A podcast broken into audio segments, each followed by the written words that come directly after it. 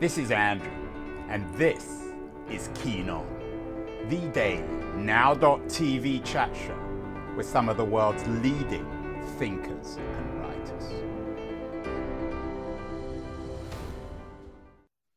Hello, everybody. It's Friday, October the 7th, 2022. Uh, a few months ago, a very interesting conversation on the show uh, with uh, a British Norwegian um, historian, Cat Jarman. Uh, she has a magnificent new book out, a prize winning book on the Vikings, River Kings, a new history of the Vikings from Scandinavia to the Silk Roads that presents the Vikings as the first sort of globalizing innovator people. We're going to talk Vikings, or at least um, Northern European innovators, uh, today with my guest, who's also an authority on Vikings. Nancy Marie Brown is the author of a number of highly uh, well received books on the Vikings, including the, the Far Traveler, Voyages of a Viking Woman, The Real Valkyrie, The Hidden History of Viking Warrior Women, uh, Songs of the Vikings, um, and The Saga of Gudrid. And she's got a really intriguing new book out. It's kind of about the Vikings and kind of about something quite magical. Uh, it's called Looking for the Hidden Folk How Iceland's Elves Can Save the Earth. Incredibly innovative and an intriguing proposition. And Nancy's joining us um, from someone's library um, in Ithaca, New York. Nancy, uh, welcome. Uh, excuse the ignorance of my questioning, but I am a fairly ignorant fellow. Um, are people from Iceland Vikings, or is this separate? Um, or are w- what is the relationship between Vikings and people from Iceland? Well, you can say that Iceland was settled during the Viking Age, so in that sense, they could be considered um, Vikings or of the same people as were in the Viking Age. But the ones who came to Iceland were, in general, the failed Vikings, the retired Vikings, uh, the people who wanted a peaceful life, who wanted to be farmers, and uh, who were on the losing side of the Viking battles, the ones that um, were not supporting of King Harald Fairhair, who wanted to unify Norway. And so they were looking for a place where they could continue to live their own lifestyle and not have to bow down to a king. Um, there were there were a number. They were the um, Nancy. Were they the the countercultural Vikings? The California, you could say that. yeah, you could Vikings. say the Northern California Vikings. Uh, some of them went to Ireland first and uh, uh, married into the clans in Ireland, or um, you know tried to make a living there, didn't succeed, or decided that there wasn't enough opportunity for them, so they moved on. Uh, brought Irish um, family members and slaves with them. So you have a mix of Norwegian and Irish people coming to Iceland in the late 800s, um, fleeing from you know some of the Viking uh, violence or just having you know outlived it or again being on the wrong side of the battle. So it was the Viking Age, but there wasn't any Viking raids in Iceland. And if you wanted so these to are the non-violent Vikings. Yeah, well, but if you wanted to be a Viking, even you could, you could go back to Norway, you know, and join a Viking band. And, and a lot of the young men did that. But um, Viking uh, violence never came to Iceland, really. So, as I said at the beginning, I'm going to get to the book, um, which isn't, is kind of about Vikings, I guess. Um, as you say, about a different the, the loser Vikings or, or the myths of the loser Vikings, or maybe they're not myths.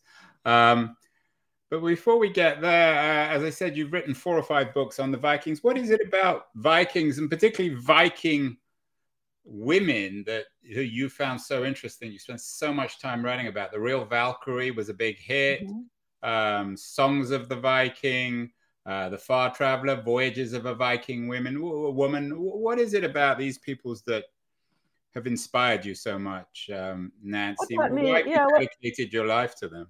Yeah, what got me started was the Icelandic sagas. Um, these are texts written down in the 13th and 14th century, talking about the Viking Age. So talking about things two to 400 years earlier. And I had been studying medieval literature. I'd been interested in the Arthurian romances. And when I discovered the Icelandic sagas, which were being written at the same time as the King Arthur stories, I saw immediately that the sagas were talking about real people. They're talking about people's real lives, their farms, their fishing boats, their horses, their uh, the way they made cheese, and it was so different from medieval literature um, in Europe, especially in France, which was all about kings and queens and you know the elite people. In Iceland, you actually learned about the ordinary people. So I started studying the Icelandic sagas, and I realized that what the sagas mostly talked about was the men's lives. Um, these were books written generally by men, we think. Uh, they were written by people who had a Christian education. They were looking back to the pagan times and they were mostly interested in the lives and the politics of men. And I thought, what can we learn about the women's lives of that time? And I started with my book, The Far Traveler, because there is a woman mentioned uh, going with the uh, expeditions to North America around the year 1000. Her name is Gudrid. And the more I looked into her, the more I realized that she owned one of the ships, that she was a leader of the expedition, that she was not just a woman along to do the cooking or the sewing. She was actually the force behind the expedition, the exploration of North America. She tried to go there three times. Uh, she was an extremely brave uh, seafarer, having crossed the North Atlantic eight times in an open boat. So she really inspired me. I ended up writing two books about her. But to learn about her, I had to not only look at the texts, the Icelandic sagas, but also the archaeology. So I learned an awful lot about Viking Age archaeology, about textile work, about um, you know what we know about daily life in the Viking Age, in order to learn what her role in life would have been.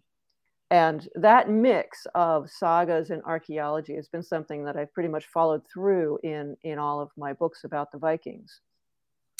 So you've moved, though, in this latest book from studying ordinary people, um, particularly uh, female Vikings or female Icelandic people, innovators, voyagers, to the hidden folk. Who are the hidden folk in in your in your new book? Looking for the hidden folk, how Iceland's elves can save the earth. Well, hidden folk is a translation of the Icelandic word huldufolk, and that word is used often to describe the elves, but also other people who might be hidden in the landscape. So that would include include trolls, it would include mountain spirits, it could include um, giants, frost ogres.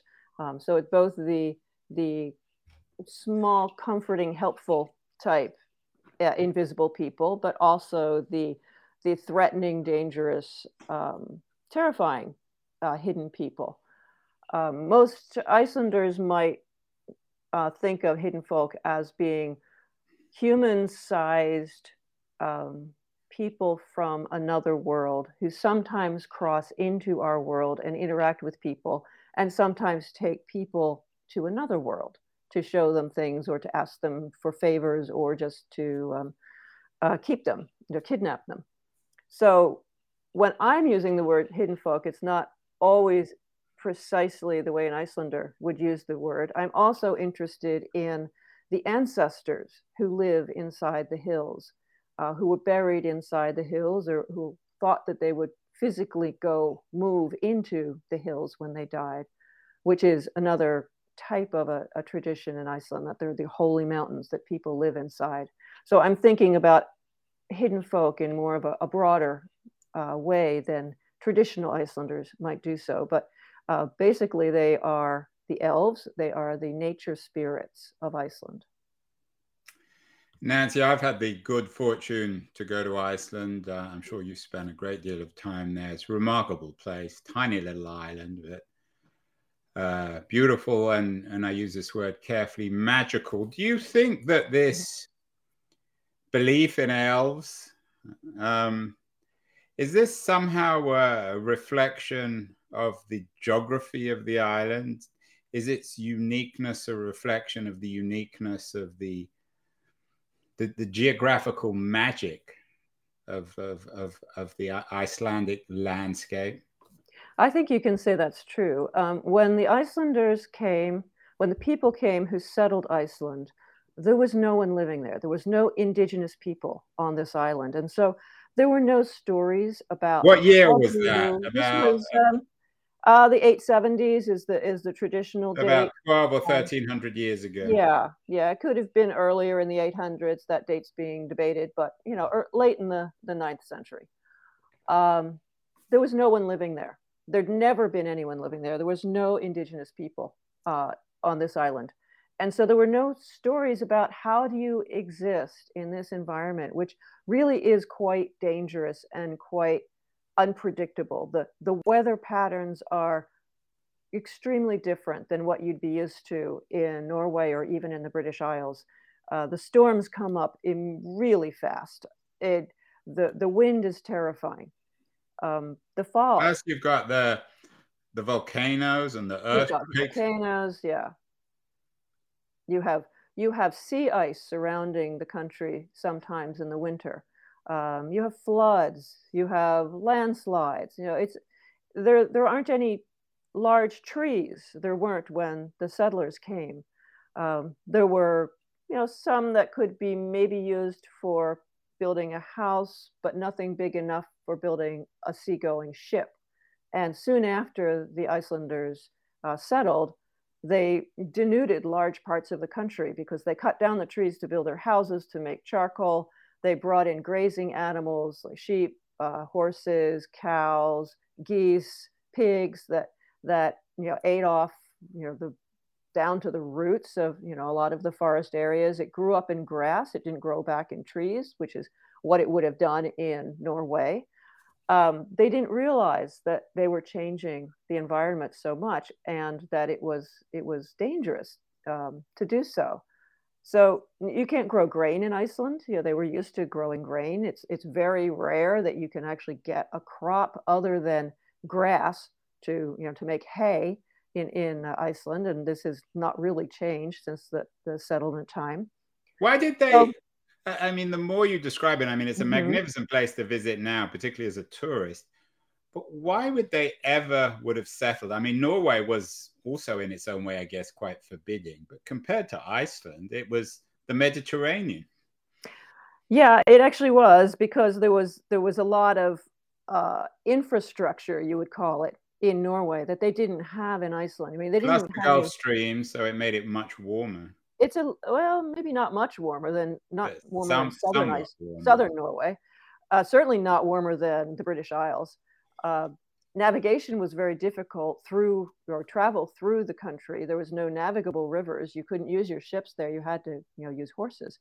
The reason they came was because it was free land and there was no hmm. king, mm. there was no government telling them, you know, how to live, what to do. There was. It was no kind of um, the America, just as America was that for the mm-hmm. United for the United Kingdom. So Iceland was the land of freedom, the and shining city on the hill for the Norwegians. Mm-hmm. It could be, yeah, you could think of it that way. Um, and they didn't know it was going to be so hard because if you go only in the summer, which is when I usually go, um, it's it beautiful, seems right? to be yeah, it seems to be very um, peaceful and comforting, and lots of greenery, lots of birds, you know, lots of things to eat, birds and birds' eggs, and and you know you don't realize that it's going to get so bad when you have those those splendid 24 hour days in the summer but in the wintertime it is dark it is cold it is raining all the birds migrate south you know not all of them but you know the ones that you want to eat migrate south uh, if you haven't put up enough hay for your animals they will not survive so it was a very difficult environment for them to learn how to live in. And, and that's really where the elf stories start coming in, is that they told stories about how to survive in this environment, what you should do, what you should not do, you know, how you are going to be punished if you do the wrong thing. And these stories were passed down generation to generation um, by you know looking at how um, the land is is teaching you how to live with it, how mm. it is mm. teaching you how to survive in this harsh environment, and answering your questions if you if you take the time to look and to sit and to ask the land, how can I be here? And then, you know, some people would say the elf is the one who is answering you. The elf was the steward of the farm in one of the farms, in one of the sagas, this elf that lived in a large rock. The farmer would go to the elf and say, uh, Do I have enough hay put aside for my horses, or should I be gathering seaweed this year? And after some you know, moments of contemplation, he would or she would feel that they had received an answer. Uh, yes, you better you better uh, get some bales of, of seaweed off of the shore and dry it because you may run out this year. Um, so this is where the elf ideas come in. So and, is the elves uh, almost as if nature could talk, as if the land could mm-hmm. talk? They were the the human way of, of, of manifesting personhood for the land, for the environment. Is that fair? That uh, yeah, I think that's fair. Um, the way you you know the way you interact with nature, um, the way you see nature, is depends on how you have been taught and and educated to see it, how you remember to see it, and for the Icelanders, it was a living nature. So the rocks and the trees and the grass and the wind and the mountains all had spirits in them that could talk to you if you were willing to listen. And if you were not willing to listen, they would they would do what they were going to do anyway. So there would be um, snowstorms, there would be fog, there would be avalanches, there would be floods, and these are are ways in which the earth can talk to you. Volcanic eruptions. If you've ever actually sat in front of an erupting volcano, which which I've done, it's you know you're seeing the earth being born, but you're also seeing it uh, communicate with you and say, you know, how really small and insignificant you are as a person compared. Yeah, I just saw a movie. I don't know if you've seen about a couple of French, uh, if this is the right word, uh, volcanologists who yeah. Spent their lives traveling around the world. Um, following volcanic eruptions they were eventually killed in one but th- that's how they presented yeah that's actually a Did movie by a friend film? of mine. No, I haven't seen it yet. It's by a friend of mine, Sara Dosa. And Sara also um, did a movie about uh, Ragnhildur Jonsdottir, who is the same elf seer that I have written about in Looking for the Hidden Folk. So Sara and I are actually going to be having some conversations about this. Um, yeah, it's really interesting. So, of the Earth being alive. Is, right. Is so Nancy, the ideas. Uh, extending this comparison with the United States, when the British settled North America, they of course weren't the first people to be there. They mm-hmm. saw nature in a in a very extractive Lockean sense. You're presenting the Icelanders' relationship with the earth, manifested in the mythology, if you like, of the elf, as something quite the reverse. Uh, yes. Nature is not something to be exploited, to be seized, mm-hmm. but something to be respected. Yeah, I think that's a, a failure um, on our part as uh, Americans. And it's an accident of the time that we came to this country that, you know, after the Enlightenment, the, the idea that you could talk to nature, that you could see creatures, that you could interact with the spirits of nature became somehow silly and only for children and not not worth um, intellectual thought. And it hadn't been that way. I mean, through the Renaissance, people communed with um, springs and rivers, and if you you know had to cut down trees, you had to speak to the forest and get its approval in order to do this. You had to, to treat nature with much more respect because there were spirits living in these uh, places. Even in Western Europe, we believed that through the Renaissance. Uh, when we came to North America, the idea was that humans were the only uh, species that mattered and everything else was put here for us to use as a resource. We still talk about our forest resources and our, our you know, water resources and our mineral resources. Um, the Icelanders never actually took part in the Enlightenment when that was, you know, all happening in Europe. Iceland was a very depressed and poor country suffering from frequent volcanic eruptions. They were a colony of Denmark that was fairly overlooked. Uh, most of the Icelanders were living at extremely low subsistence level, but they had retained their concepts of the earth as being a living uh, being and that every part of nature has a spirit and a value so that you could see a rock as not just something in the way of a road, but as a home for other life, for life that you may not see, you may not ever speak to, but that is as important as your kind of life, your human life. Uh, yeah, and it's interesting that we've done a number of shows on indigenous peoples, particularly of North America, and this seems to fit quite comfortably into their own relationship yes. with the earth, mm-hmm. with mythology. So let's get to the core of the book, which is a fascinating argument and and I think quite compelling, really.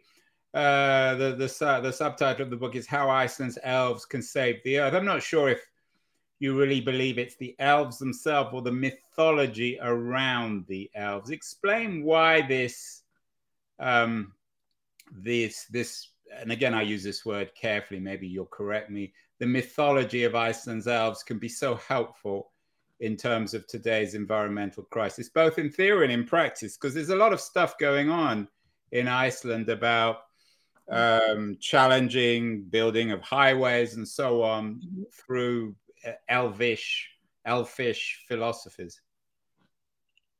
Well, one of the things that I point out in the book is is the power of stories to really shape how you interact with the with the earth. Uh, it's the stories we tell about nature and about places that make us want to either protect things or destroy, allow us to destroy them. And you were right to point out the Native American stories when uh, the American settlers, the European settlers came to America, they didn't listen to the stories. Um, I think that was a, a, a, big mistake because it's the stories that tell you what is important and you know how you are going to how you should treat the earth. I think you know we all tell stories. Everyone, you know, humans have been storytellers from the beginning. But I think that modern people have sort of forgotten what the point of storytelling is, that it really is um, what Ursula K. Le Guin calls a sacred calling. Uh, the stories are what help you live a good life. The, the point of being a storyteller is to create the society that allows everyone to continue living. And we've sort of forgotten that. The and it's a sort of an ancestral quality. We've done some shows on. Mm-hmm thinking of ourselves as ancestors passing on the land and the world to future generations. That's sort of bound up in all this, isn't it? It is, yeah, it is. And the, and the Icelanders do it through storytelling. Uh, they do it very well um, because they have continued this concept of elves in the landscape since the very earliest days of their settlement, since you know the 800s. Um, through the you know the 1500s you can find descriptions of elves living in the hills. In the 1800s they collected a lot of these stories into books. So now you know people will think of elves as being 19th century in 19th century dress living in the el- in the hills but they're still the same nature spirits.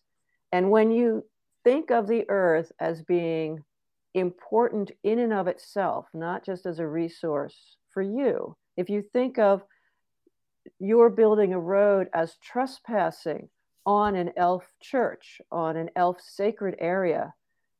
And if you stop and think, well, do I really need a road that is that large? Or can I make it a little smaller and preserve the elf church, preserve the beauty of this lava field that many uh, artists have gone to you know to to sit in for inspiration to paint in. Uh, the artist Kjarval liked to paint out in the lava field and let the rain fall on his canvases. He liked the you know the visual aspect that that he would get. Uh, when you think of the earth as being not put there for your own benefit but being of value in and of itself then you treat it differently.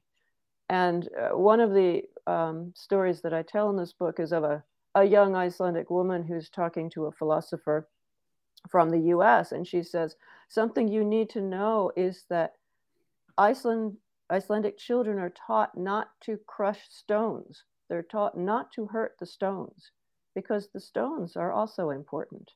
And something the artist uh, Ólafur Elíasson says that I also quote in the book is that because of the way the light works in Iceland, the, the low Arctic light, he says a little stone will cast a much longer shadow, that the shadow is always bigger than the object.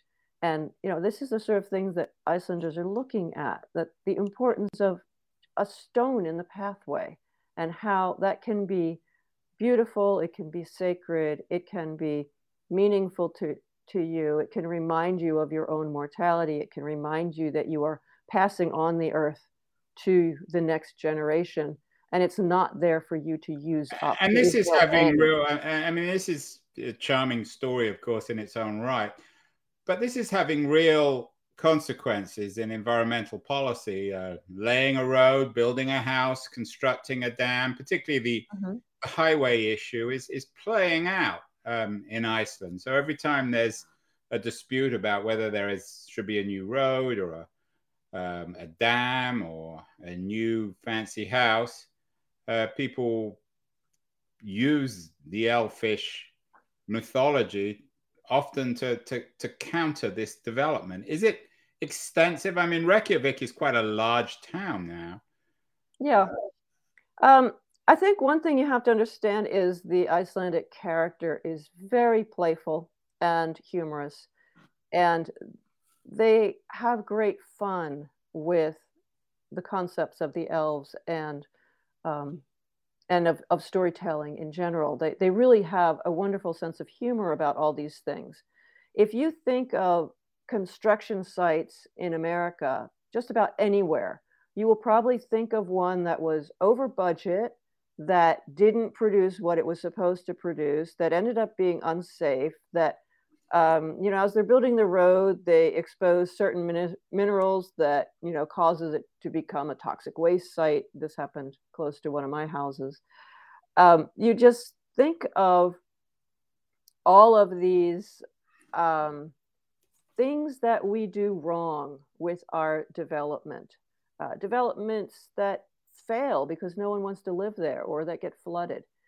And in Iceland, when a development is going forward, you're right that somebody will step up and they will say, oh, wait, there's an elf living in that rock. Let's talk about this. And one of the good things about that is that it delays the process.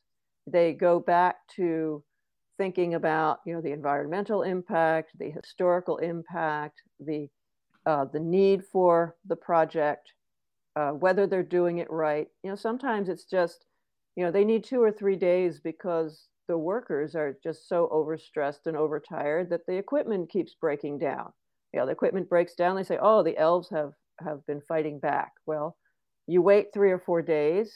The elves have a chance to move out, and okay, you can proceed with the project, and it's safe again. So there's there's many ways of looking at how are Icelanders using the concept of elves and what do they mean by listening to the is elves? it built in in any way to the legal system there or the commercial codes? Um, not really that i know of. I mean part of their you know environmental impact statement is to look at the impact on on historic historical sites and archaeological sites and sites that are tied up with folklore. So they do have to check to see are we going through an area that is historically or artistically important. So that's part of the process. Um, but some of the you know more famous elf intervention stories are when the stories of the elves or the feeling that people have that elves are living there is not old enough to have been written down and codified in the books of folklore. And so that place doesn't come up on the map that the environmental you know impact statement makes you look at. So this is adding to um, the places that we should be thinking about as being in some way worth preserving. And in Iceland, you know, you have so few places that you can actually live in this country. The the whole middle of the country is like a, a volcanic desert with glaciers and and black sand. You can't even cross the Central Highlands uh, for most of the year. So to be paving over, you know, beautiful places where you could actually grow grass or or graze sheep or uh, that you want to walk in because they are you know inspiring and and beautiful places where moss are, is growing and seabirds are nesting and that sort of thing. You, you don't want to destroy too much because you don't have a lot of land to choose from. Iceland is really very small finally nancy uh, some people be watching this and saying well this is uh, very cute very precious uh, for the icelandic culture, but it wouldn't work in the United States, extremely different, or in larger countries like Germany or China.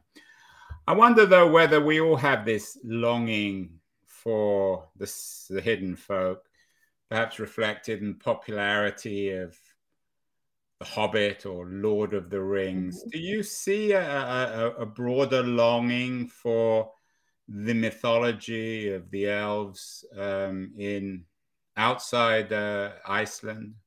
Well, it's good that you brought up Tolkien because his conception of the elves, like Galadriel, um, is taken from the Old Icelandic, and that is the original concept of the elf in Iceland was of a beautiful, powerful nature spirit who could help you but could also stand in your way. So you don't have to think of them as little people. You can think of them as you know Galadriel and Elrond. Um, I think that we all are looking for this kind of connection to the earth. We are all looking for you know the trees to talk back to us. We are looking for them to explain to us how can we live in this uh, earth without destroying it. What do we have to do in order to um, make up for the mistakes of the last 150 years you know how do we proceed in the future without you know essentially destroying the planet and what the the stories of the elves in Iceland are telling us is that you have to slow down you have to pay attention you have to go out into nature and sit and look at it and appreciate it and think about it and that actually makes people feel much better. It makes people feel good to you know, do what they call forest bathing in some cultures. It's just allow nature to interact with you. Don't constantly be plugged into your headphones and your and your uh, your phones because it's not all about you. The universe really doesn't care about you. The earth will go on after humans are gone. But if we want to live here, we have to start paying attention.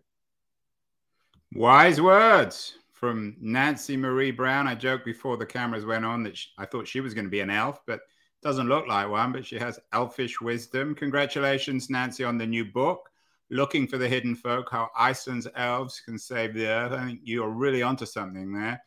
Um, the book's just out, so I think it's going to be one of those cultish books that everyone will read, especially environmentalists. We've done so many shows on the environment, and it's it's an important book, I think, and an important argument in a broader cultural context. What else are you reading these days, Nancy? Well, actually, the book that I um, have just started and I haven't finished it seems to me like the handbook for following on from you know what I've been saying in looking for the hidden folk. If you're not an Icelander, uh, you should read Karen Armstrong's book Sacred Nature. Um, it's a way of of hmm. looking mm at this idea that nature is sacred, holy, a way of, of preserving it and our own selves through the traditional religions um, of Christianity, Judaism, Islam, Buddhism, Hinduism, and how we can re- recreate some of the rituals and some of the um, the love of the earth that those religions had in the beginning that we may have forgotten or that we no longer pay attention to. So she's reinterpreting, you know, standard religions in a way that would be consistent with Icelandic elf, you know, knowledge. Very, very